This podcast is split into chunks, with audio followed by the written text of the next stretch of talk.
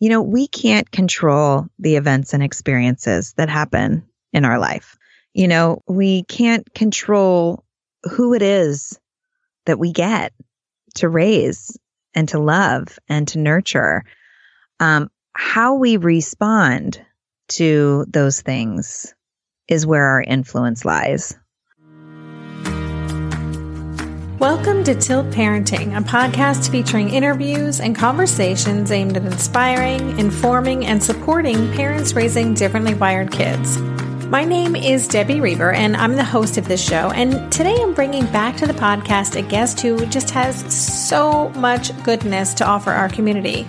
Casey O'Roarty, a positive discipline trainer, parent coach, author, and host of the Joyful Courage podcast. Casey is just about to publish her first book, a passion project called Joyful Courage, calming the drama and taking control of your parenting journey, which I had the chance to read in advance. And I absolutely loved how accessible, tangible, and real it is.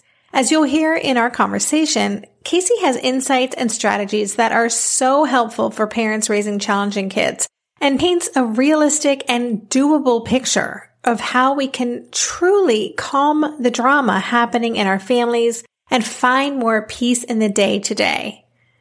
Before I get to the episode, I wanted to give a shout out to some new supporters of the podcast, Dan Shiopu and Caitlin James. Thank you so much for joining my Patreon campaign and helping me fund this show. If you enjoy this podcast and would like to support its production, please consider joining Dan and Caitlin by signing up for my Patreon campaign and consider supporting this show at the 5, 10, or even $20 a month level. That money goes directly toward covering the production costs for the show and keeping Tilt Parenting going. Thank you so much for considering. And if you want to learn more or to sign up, just go to patreon.com slash tiltparenting and Patreon is spelled P-A-T-R-E-O-N. Thank you so much. And now here is my conversation with Casey O'Roarty.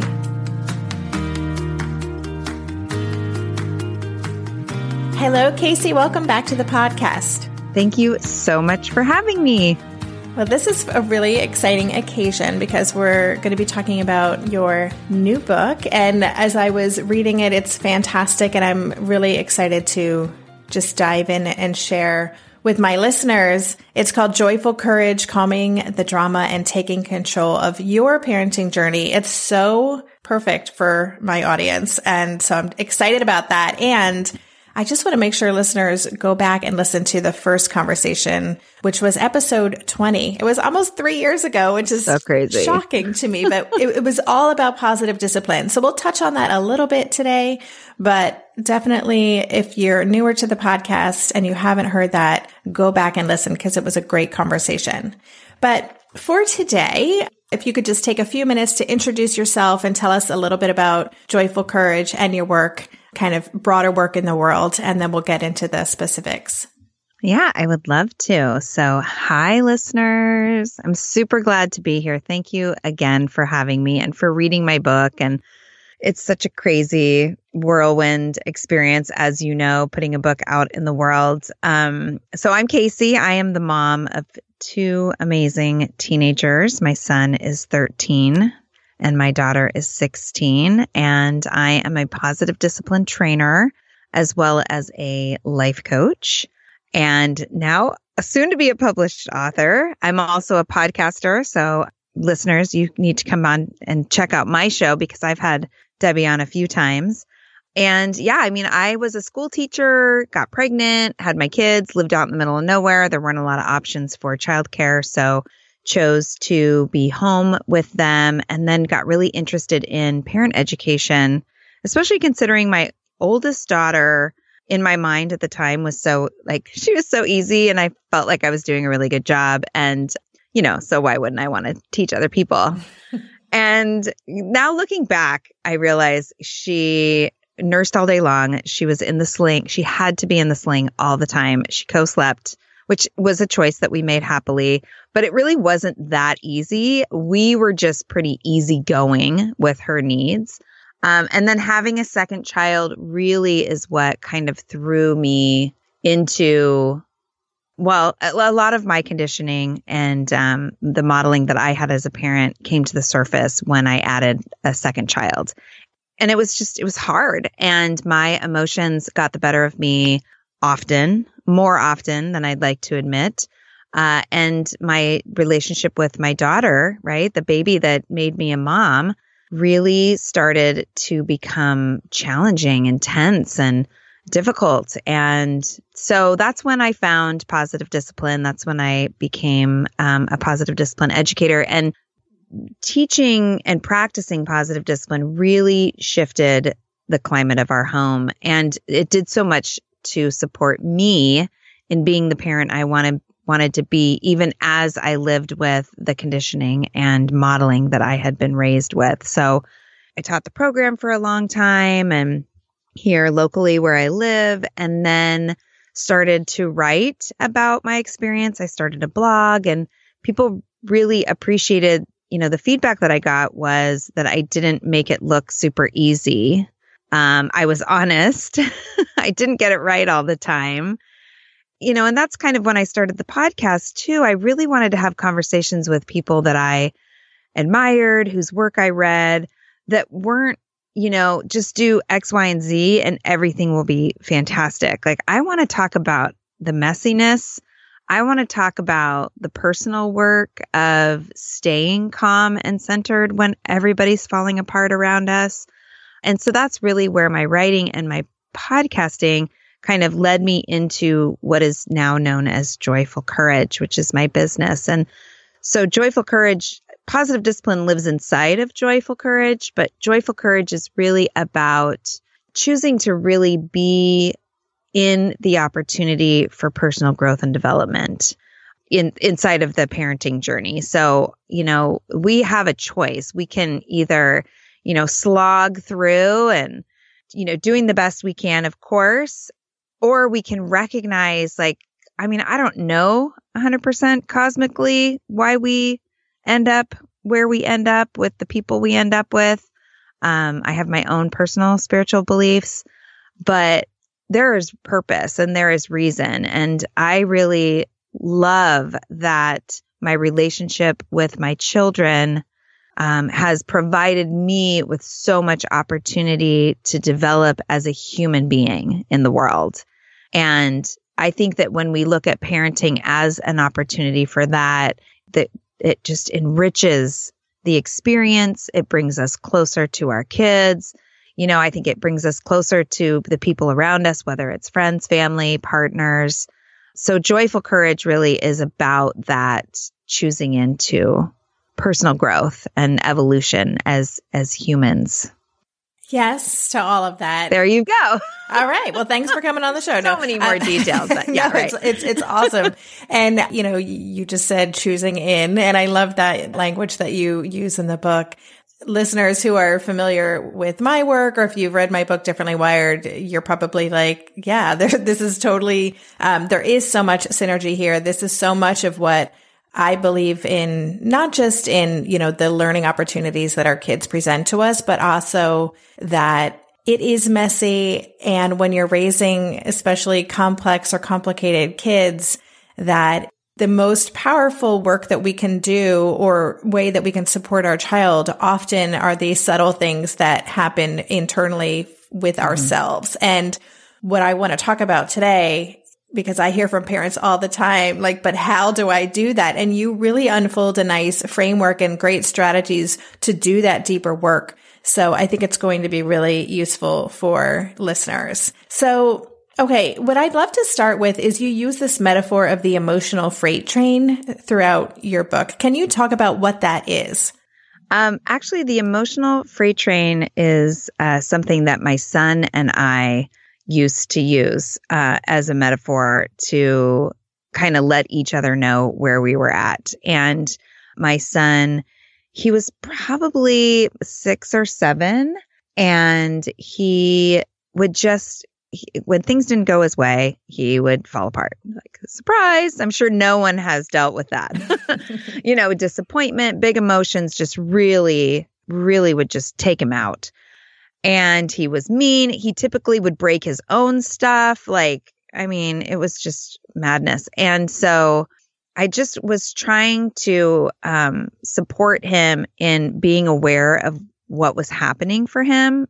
Of course, outside of the moment, right? This isn't like he's tantruming and I'm on the floor trying to engage him in a conversation about what's happening for him. This is once he was calm and back to a fully functioning brain. I, you know, I said to him finally, I said, you know, sometimes it feels like, and I start with my own experience, right? So sometimes it, when I feel mad, you know how sometimes I get mad and I get really mad and I'm kind of mean and I say mean things. And later on, I, I come and I make it right with you. And I said, sometimes for me, what it feels like is an, like a freight train. It's like I get picked up by a train and I'm not the driver and it, the train is just wild and crazy and it just drives me down the tracks. And and that is our emotional freight train. And it's, you know, we, we aren't in control. It picks us up.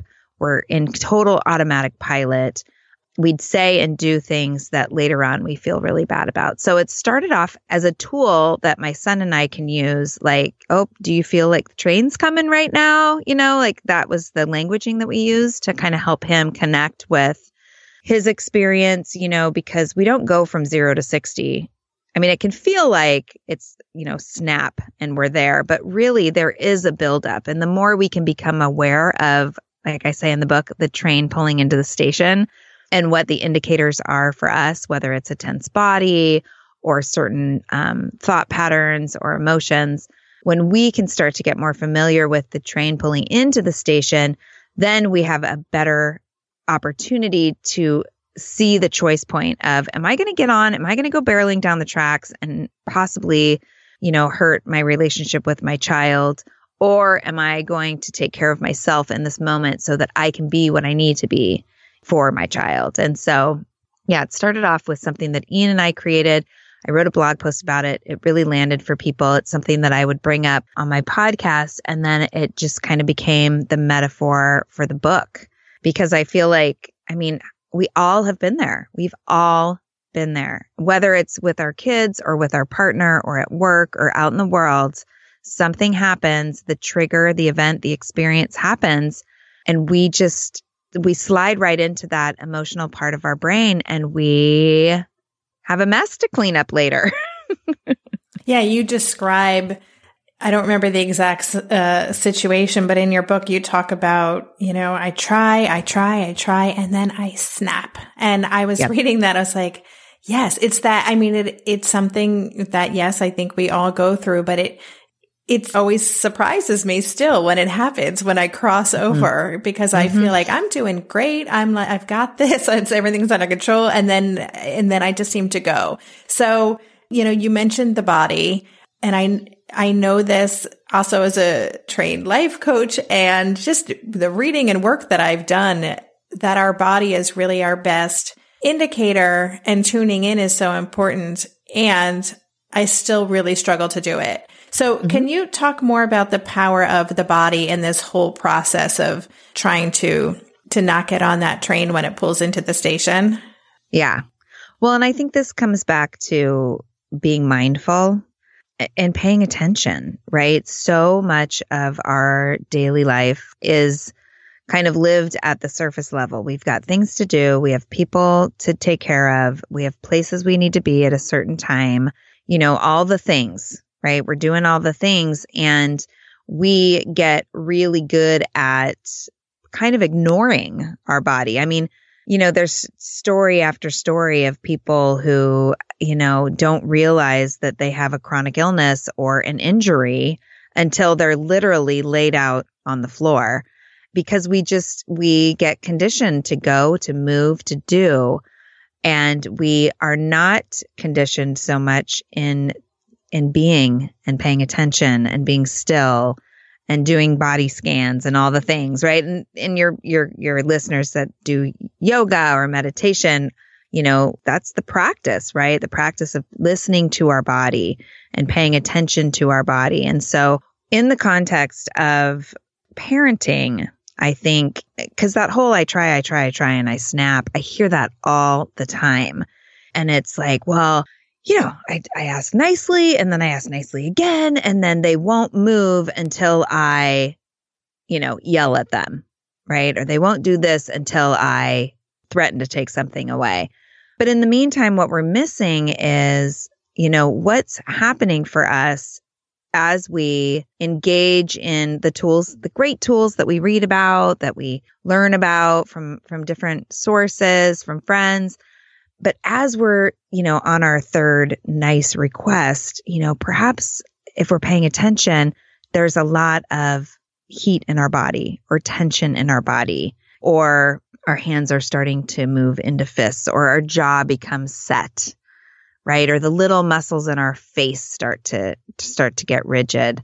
So these are all indicators that in that moment, rather than asking again, and I think it's funny too, and I and I am completely guilty of this, right? Like I ask three or four times you know, and they still won't move. And it's like, well, why do we keep doing the same thing and expecting different results? like, change it up, right? Change it up, Casey. Change it up, people. Like, that is a big thing for me too. Is is remembering that sometimes it's less about them and it's more about me. It's about my delivery. It's about inappropriate expectations.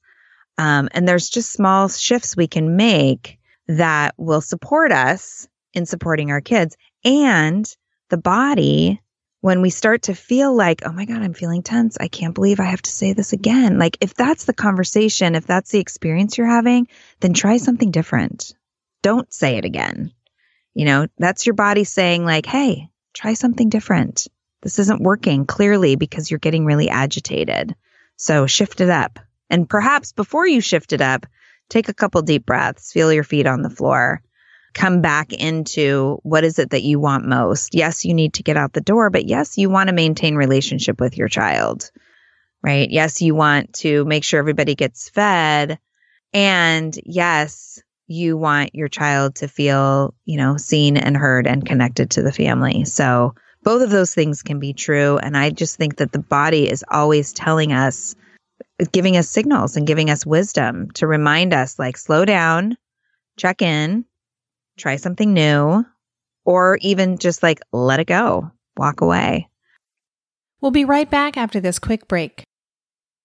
This year, I've been working on becoming more attuned to my body, and so I'm starting to really recognize how periodic spikes in anxiety or disruptions to my routines can seriously throw my whole system off. And as I've been traveling a ton this past month, which is both disruptive and somewhat stressful, I'm especially glad that I have the extra support of Synbiotic Plus, a three in one supplement from Ritual with clinically studied prebiotics, probiotics, and a postbiotic to support a balanced gut microbiome. Synbiotic Plus provides fuel to the cells that make up the gut lining to support a healthy gut barrier. And it comes in this very cool minty delayed release capsule, which was specifically designed to help survive the harsh conditions of the upper GI tract for delivery to the colon. The bonus is that the capsules don't need to be refrigerated, so I can easily bring them with me in my carry on. On a personal level, I love that Ritual is committed to sustainability. They're a female founded B Corp, meaning they are holding themselves accountable long term to not only think about their company's financial health, but also the health of people and our planet.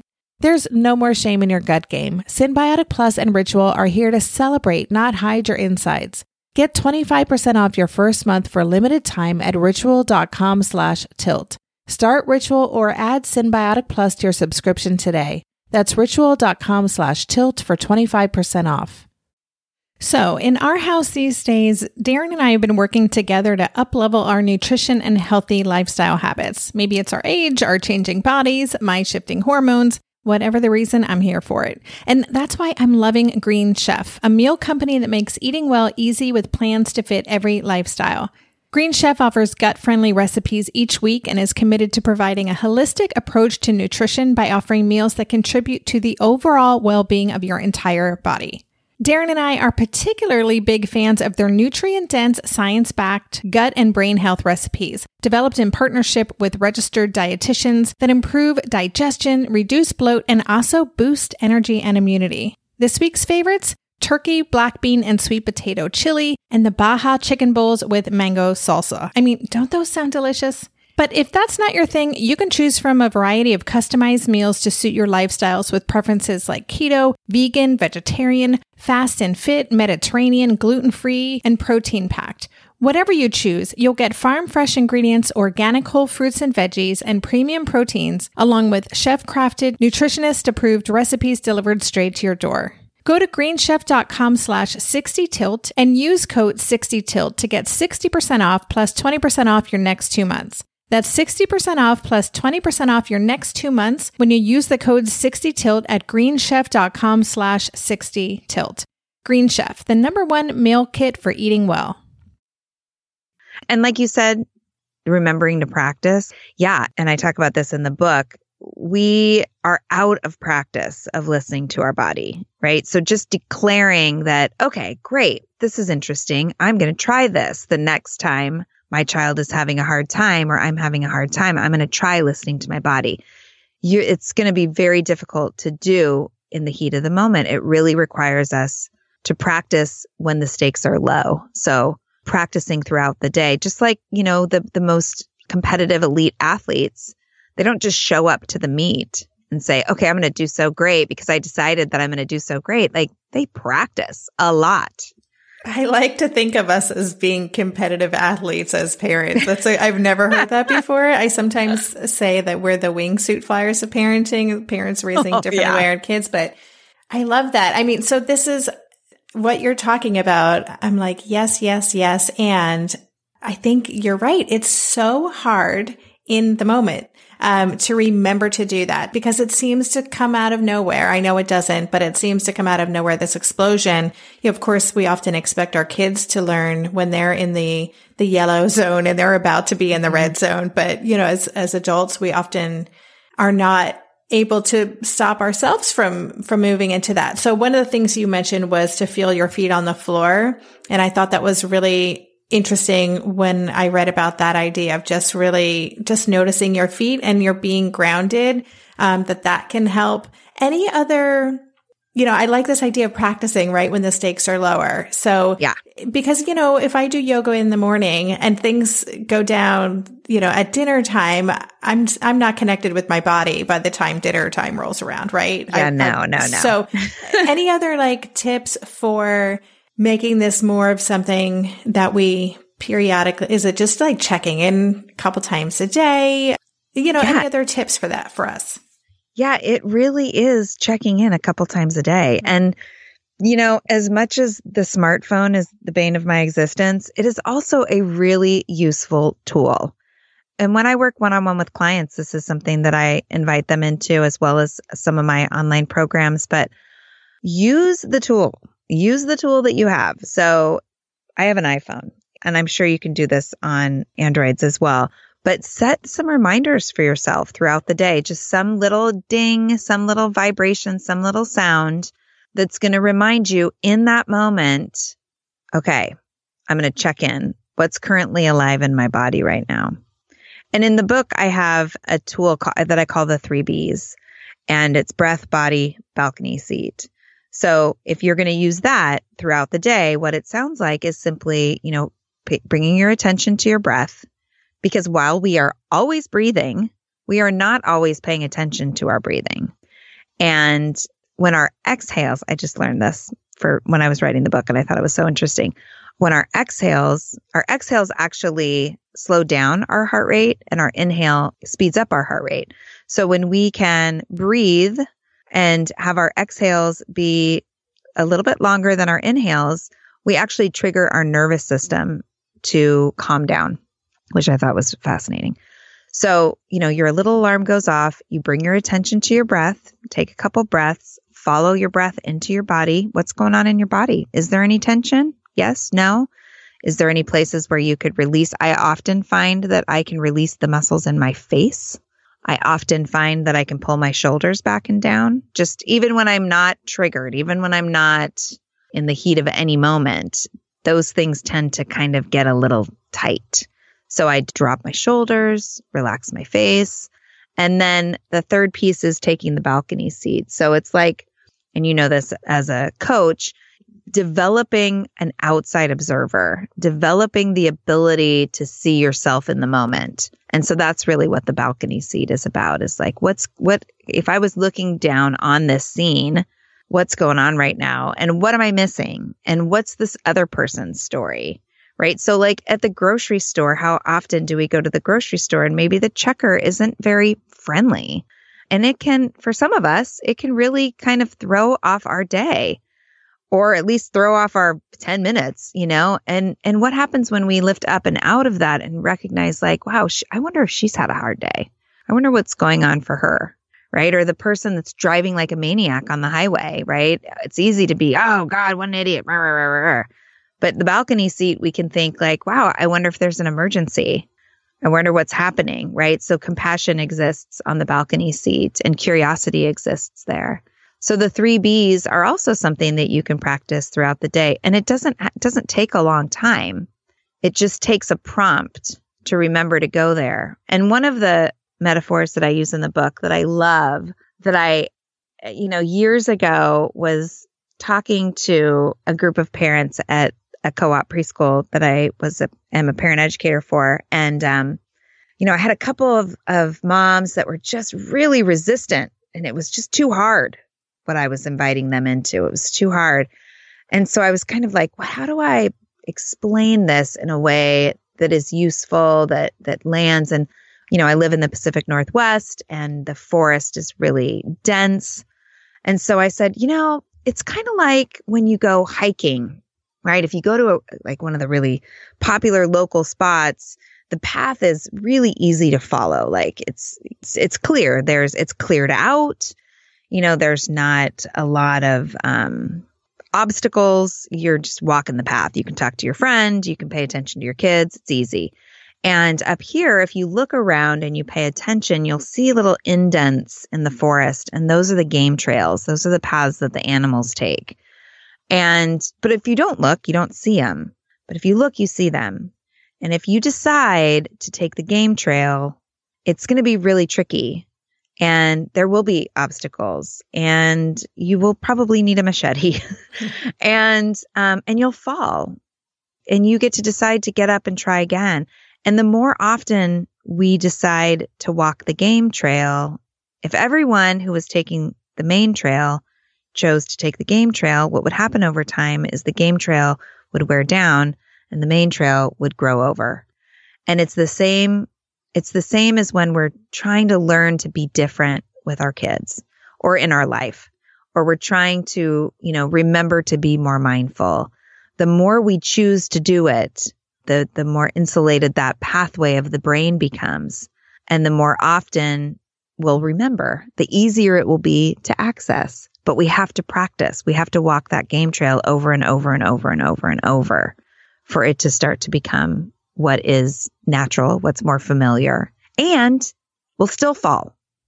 Right? like that's a big thing for me too. I don't want anyone listening to think, oh, you know, three part, three steps to never falling apart in front of your kids again. Like, no, that is not the name of the book. Mm-hmm. but what it is, is it's an opportunity to just become aware of what you're doing when you're doing it. And sometimes the awareness is, you know what? I am so angry right now. And I know that I'm on, the train and, you know, I'm just going to ride it because that's what I'm going to do today. Right. Later on, you get to make it right. You get to own it. You know, a great opportunity for learning from mistakes and being really transparent with your kids. But it's process and it's progress. It's not perfection. Right. Yeah, I mean, that was something overall that I felt in reading your book. And this probably happens to you when I'm uh, talking to groups of parents. People often imagine that we're kind of beyond, you know, the hard stuff and that, you know, that, oh no, gosh, you're, but you're so patient and you're doing, I'm like, I am right now. Yeah, mm. I'm having a good day. You know, so I think there is something so powerful. And that's one of the things I loved about your book so much is it was so authentic and accessible. And, you know, I was relating to so much of what you were writing. And I think that is so important for everyone to know that the things that are really hard in our own world, they're hard in everyone's world. You know, what does that do? It just in your experience for a parent to truly understand that we're not alone in the really, really hard stuff for those days where we feel like we're complete failures and we've ruined our children.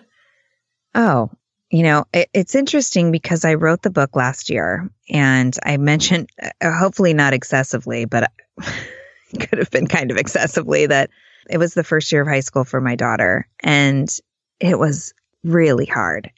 And I think that going back to the whole idea, the difference I think between you and I and the parents that we serve is simply that we are always talking about this stuff, right? Like it's so front of mind and I and I see that that's such a huge gift in my practice is you know knowing that I'm going to be standing in front of a group of parents knowing that I'm going to be jumping on a podcast and and speaking authentically. That that's really helpful to me. I still don't get it right all the time but I do appreciate that as part of my experience.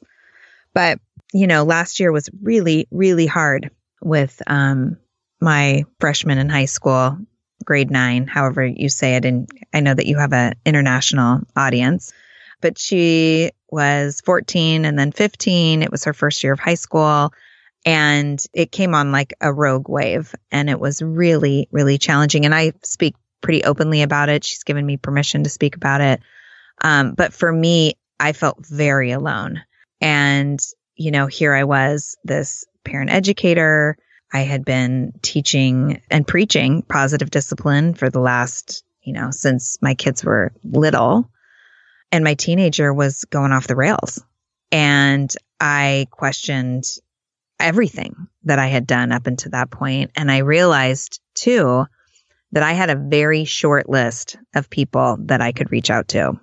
Well, could isn't the right word that I wanted to reach out to because there's nothing worse. And I'm sure you get this than sharing something about your child and having the other person get that look on their that look of horror on their face, right? And it's like, like oh, you are not the person I should have told this to. But then realizing it was both like, wow, I don't have a lot of people.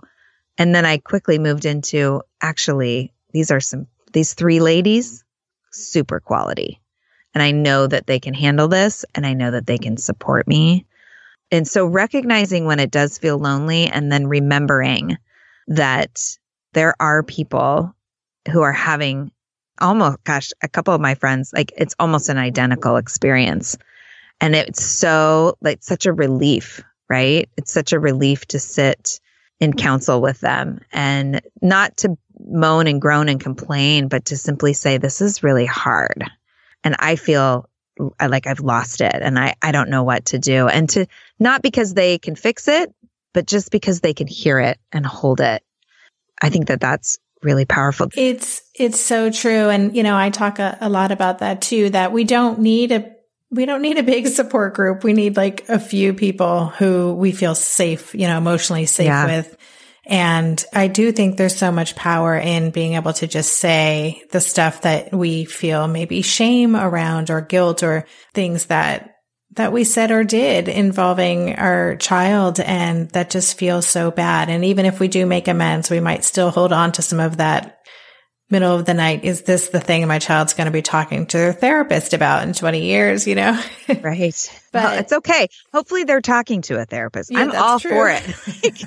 I'll save for college or therapy. Which do you want? uh, so true. So true. We'll be right back after this quick break.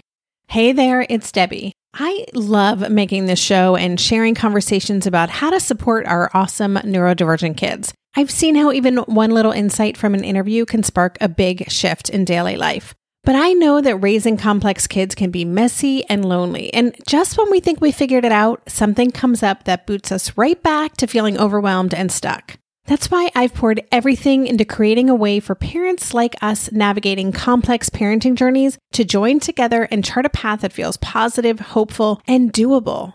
It's the brand new Differently Wired Club experience. In the club, you'll get personal support from me and other seasoned parent coaches, six live calls every month where you can connect and get your personal questions answered, the opportunity to learn directly from authors and experts like I have on this show, monthly themes for getting specific and tactical, an exclusive private podcast feed, and the best, most generous community of parents. Seriously, these folks show up for themselves and each other, and that right there is really everything because it's a daily reminder that we're not alone. Our kids aren't broken, and we have totally got this.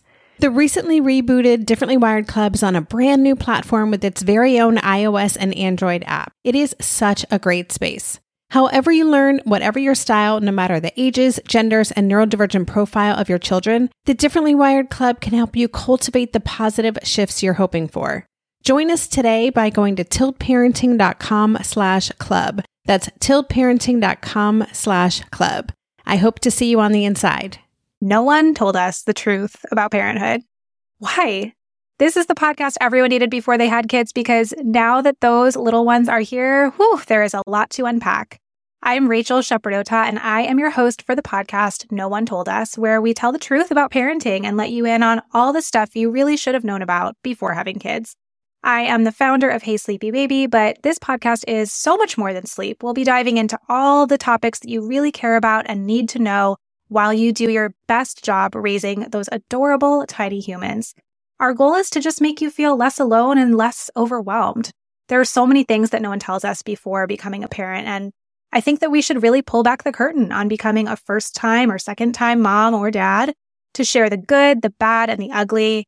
We'll have a little education, a little fun, and a whole lot of heart that goes into each and every episode. So join me and our amazing guests each week to hear us talk about what no one told us.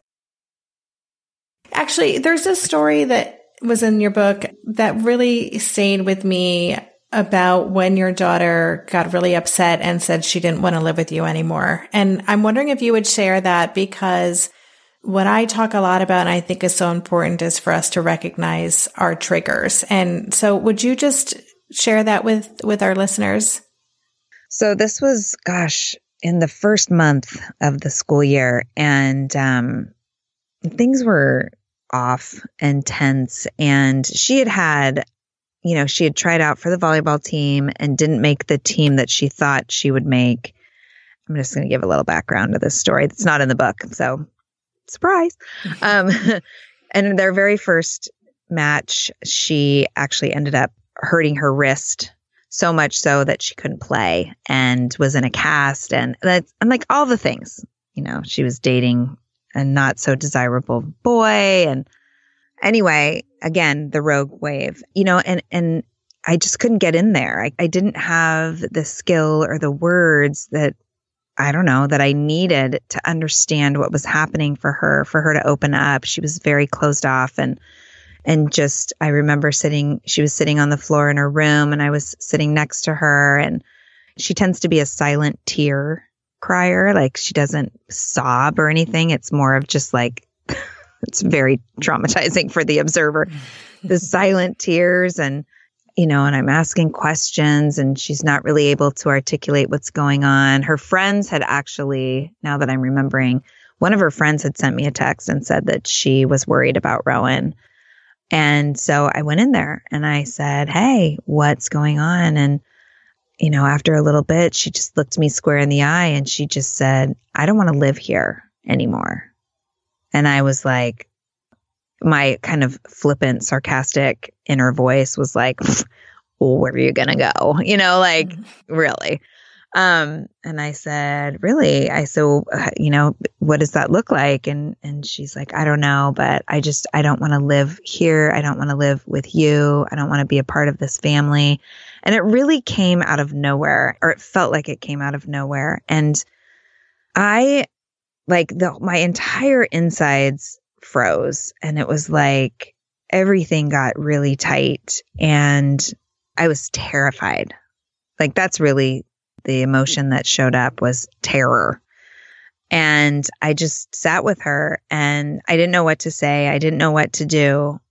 And we rode out the night and the next day she stayed home from school and we I sat on the bed with her and we looked at some other options for school. She wasn't happy at school. I just stayed really open to her even as like I had this tension in my belly that I had never really experienced before and I couldn't breathe it out. I couldn't yoga it out. I couldn't meditate it out. It was just there. You know, and and it turns out when I was able to kind of take the balcony seat and look at the bigger picture, when I was I was 14 or 15, I think I was 15, I actually moved out of my mom's house and in with my dad. And that was the beginning of a long period of time where my relationship with my mom fell apart. And I think it was my body remembering that even as my mind didn't really go there. Like I didn't connect those dots in the moment when I was sitting on the floor with Rowan, but my body absolutely did. And um, a really cool thing that happened is a couple days later, I was on a walk and I called my mom because we have now we're now in great relationship and and it's beautiful and a lot. I write this in the book. A lot of my relationship with Rowan has facilitated healing in my relationship with my mom. So I called my mom and I and I you know told her Rowan's having a hard time. I'm not really sure about what's going on. And I told her the story and we had never really talked about when I moved in with my dad. It was just kind of this thing that existed that neither of us talked about. And for a long time, I was like, well, she needs to own up, you know, like that was a hard time. And she was the adult, I was the child. Oh, I had this whole thing in my head about it. And then I, you know, did some personal work and found forgiveness and let go of needing anything from her anyway, so I brought it up to her and I said, you know, it, it never occurred to me what it must have felt like for you to have your daughter tell you that she wanted to leave. And I just, I'm so sorry. And I mean, it's just like something just cracked open in our relationship. And we're both crying. And she was sharing for the first time ever, you know, about her experience. And, and it was really powerful really powerful for my mom and I. And I went back and I told Rowan, you know, that I had shared with grandma and that it was like how powerful and how amazing it had been, you know, because of what she and I had experienced, Rowan and I. Because of that, I was able to forward something really important with my mom and and how grateful I was for that. Even as, you know, Rowan's got her issues and things are still happening there. It felt really good to acknowledge the gifts that were coming out of this painful mm-hmm. time. Mm-hmm. I love that. I mean, thank you for sharing. And yeah, it really stayed with me. And I think for two reasons. One, what you just shared, and it ties back to what you talked about in the beginning about just the incredible opportunities for growth that our children have for us if we're willing to to mm-hmm. not kind of run away from or push away the hard stuff, but instead get curious about what's really going on. But also just this idea that um, so much of what we find hard and what what it creates the most conflict in our relationship with our child is our stuff. It's unresolved mm-hmm. things. You know, it, yep. it's the triggers that we have that we may not have thought about at all. And they might be from 20, 30 years ago. Yeah. And so I think that that's just such an important thing because when we are willing to, to do the work, to really get curious about ourselves, to start noticing, to start paying attention and, and it isn't a quick fix. And I, you know, so many parents, I think they want to know, okay, but how do I deal with this behavior right now? But this is such a process. Yeah. But as you said, the more we do this, the more we make this the way that we we are in our parenting relationship and we kind of work those muscles, it becomes more that new path that we're on.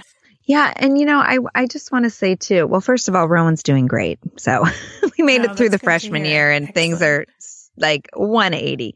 But the other thing too is, you know, we can't control the events and experiences that happen in our life. You know, we can't control who it is that we get to raise and to love and to nurture. Um, how we respond to those things is where our influence lies. You know, we can influence the outcome, we can influence results, we can't control them, we can't dictate them, but we can influence it by how we respond. You know, and when I think back to that tough year, had I responded from a place of anger and fear and punitively, right, to some of the challenges and some of the behavior that showed up, I would have lost my girl, like no doubt. But because and it it was hard, right? And I a lot of the time I'm like, "Oh god, I hope I'm doing the right thing." But I trusted in the power of relationship and the importance of us being connected so deeply that that really helped me write it out. And I know that that is what has influenced where she's at now. And, and even where she's at now, I still have questions like, did we do the right thing? Is she learning resiliency? You know, there's always going to be that.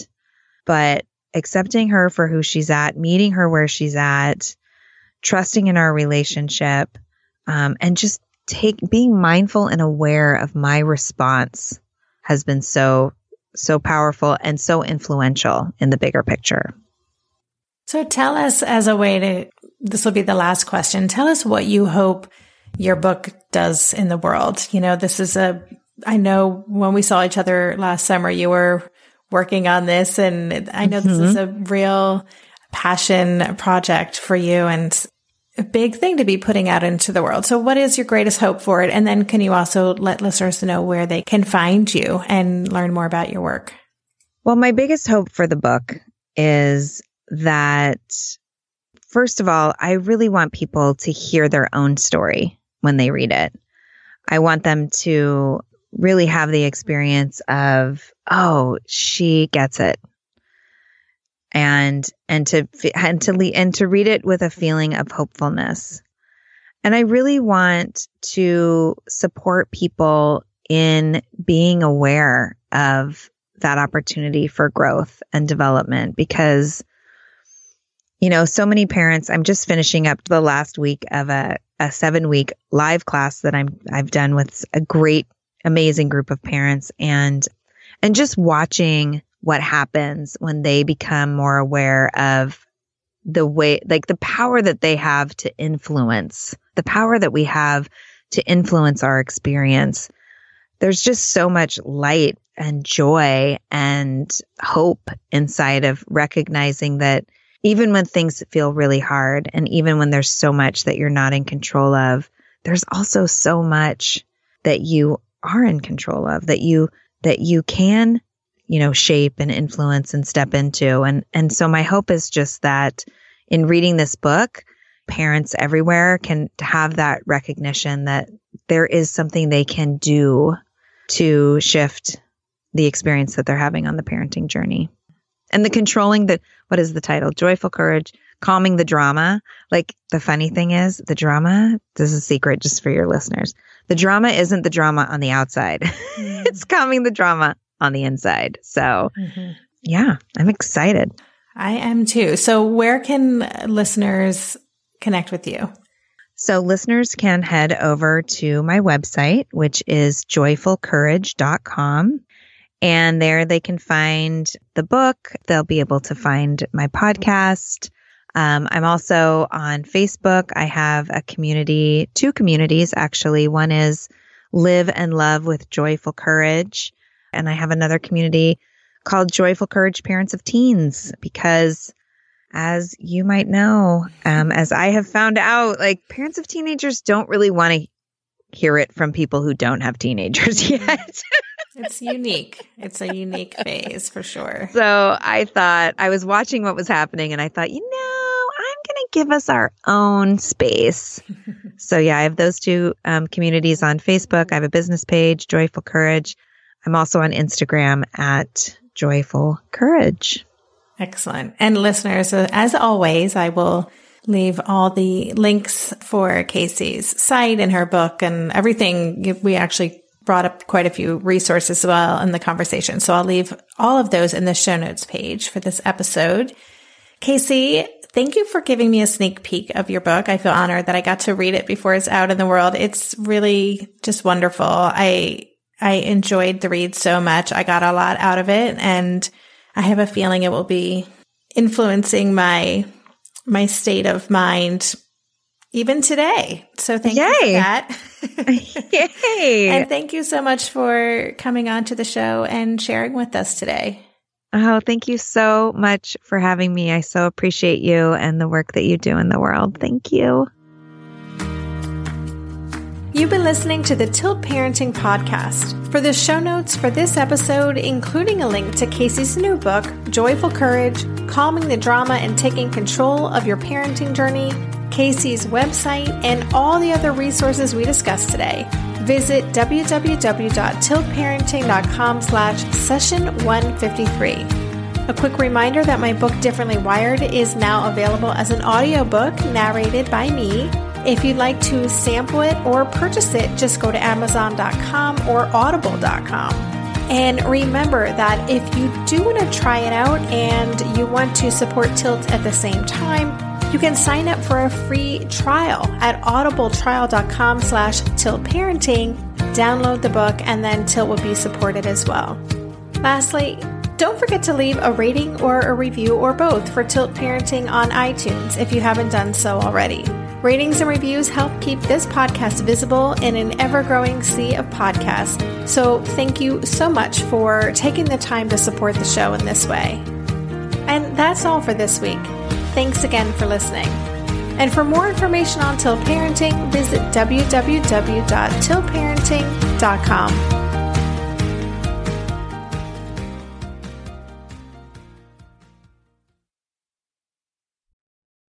Are you overwhelmed by the things that get in the way of you doing what you want to do? Are you looking for ways to simplify life to better align with your values? Do you want to create space in your schedule so you have room for more of the good stuff? Play, joy, relationships, gratitude, and more? If you answered yes to any of these questions, I invite you to check out Edit Your Life, a podcast to help you edit the unnecessary from your life so you have more room to enjoy the awesome. Through episodes with me, Christine Koh, and a range of super smart, compassionate, and thoughtful guests, you'll come away with big picture insights and practical ways to declutter your home, schedule, and mental space without getting bogged down by perfection. I have always believed that small moments and actions matter tremendously. My goal is to help you find agency and space in your life through doable baby steps that will leave you feeling accomplished instead of overwhelmed. Check out Edit Your Life wherever you enjoy your podcasts.